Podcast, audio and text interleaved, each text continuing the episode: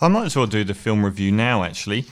So, Denis Villeneuve, or Villeneuve, uh, I'm not sure, is it the same as Villeneuve? No, I think it's Villeneuve, um, is a fascinating director. Um, the film Incendies nearly won a, an Oscar for Best Foreign Language Film and is, is a really incredible film, but uh, it's about, I th- I'm trying to remember which way around it is now. It's, I think it's two Palestinians living in America who find out they've got a history back in back in either Palestine or Israel that is counter to what they they believe of their life, and they find this out.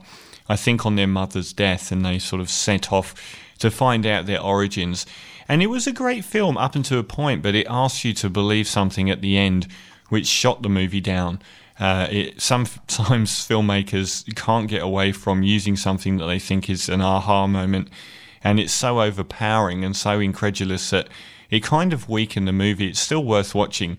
You just get to the end and you can't think, okay, you stuffed that up. And then he did Prisoners last year, and Prisoners was one of the great thrillers last year, starring Hugh Jackman and Jake Gyllenhaal, about uh, Hugh Jackman having his two young daughters, um, or one daughter and a, a friend's daughter, very young, like three or four years old, kidnapped from outside their home uh, and allegedly by a, a pedophile. And then what happens to Hugh Jackman as he tries to hunt down who he thinks is responsible. And it was a really powerful film. Uh, Hugh Jackman was very intense and good in it. Jake Gyllenhaal, as I thought, deserved a, a, supporting actor nomination. It was a very controlled, powerful performance.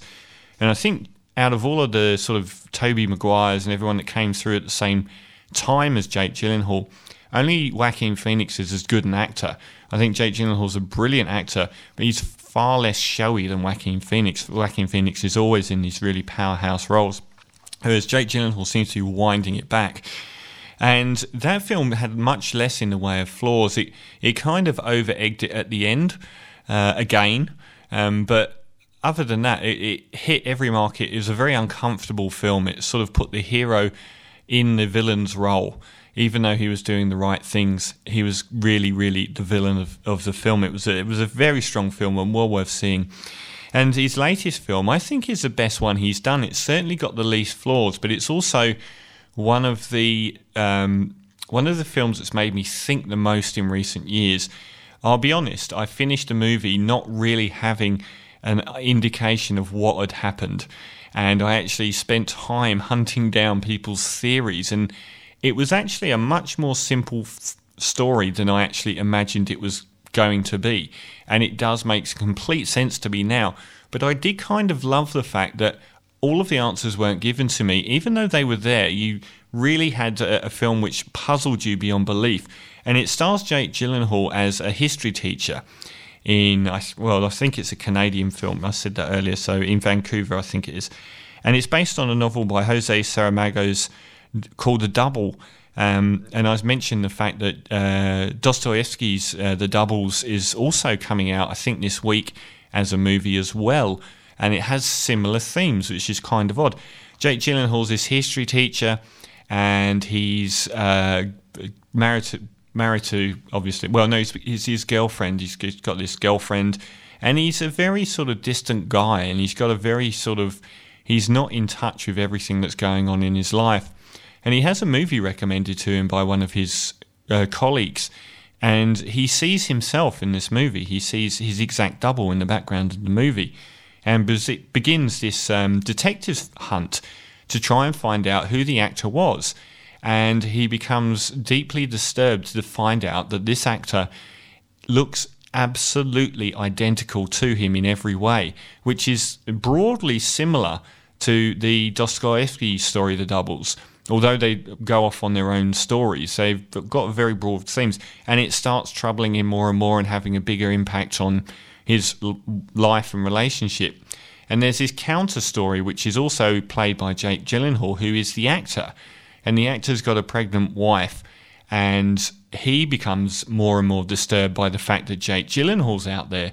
And he's also someone that's got a lot of problems in his own personal life, particularly to do with the fact there's it's alluded to that he's been unfaithful in the past and his wife is heavily pregnant and how he's going to come to terms with dealing with all of that. And the whole thing builds up ahead of steam as a thriller as these two worlds collide. um, and it contains some of them. It contains really uh, quite strikingly odd images to do with spiders on three occasions, um, which leave you very, very puzzled as to why and what's going on. Uh, and there's a lot of theorems about this online, and they did make sense to me as well. And by the t- the final shot will go down as one of the great final scenes, I think, in movies because it is that odd. It's one of those you just sit back when the titles roll and go, "What the hell was that?" Um, and it's a really interesting film. It's nicely shot, very low key, very quite quite intense, but in a subtle way. And it's a brilliant turn by Jake Gyllenhaal because he inhabits two broadly similar people, but gives them enough nuances to actually not be exactly the same, and you can kind of tell that they're dri- driven by slightly different things and react to di- di- things in different ways. Isabella Rossellini, the great Isabella Rossellini, makes uh, some uh, an entrance as well. Melanie Laurent and Sarah Gadon are the two female interests who are also broadly similar in the way that the two Jakes are similar. They one of them's pre- heavily pregnant, but outside of that, they are actually broadly similar, and they do have similar relationships with Jake Gyllenhaal, whichever one it is. Um, I think it's a fascinating film. If you like challenging cinema, if you go into it not knowing the, the outcome and not knowing what the director's intent was, it's just fascinating to watch a movie that leaves you with so many questions and it's very provocative. And if you do like a puzzle, I thoroughly recommend it. So I'm going to give Enemy 8 out of 10. Um, and it's one of those films you do homework on after. It's almost like the end of 2001 or something where people just went, okay, I don't know what happened. And it is actually much simpler than it, than it leads on. So 8 out of 10 for Enemy. And Denis Villeneuve is becoming a better and better director with each film. And I'm really happy that someone would take such a gamble with a film to make a film that pretty much no one's going to understand fully the first time through. This is Special Request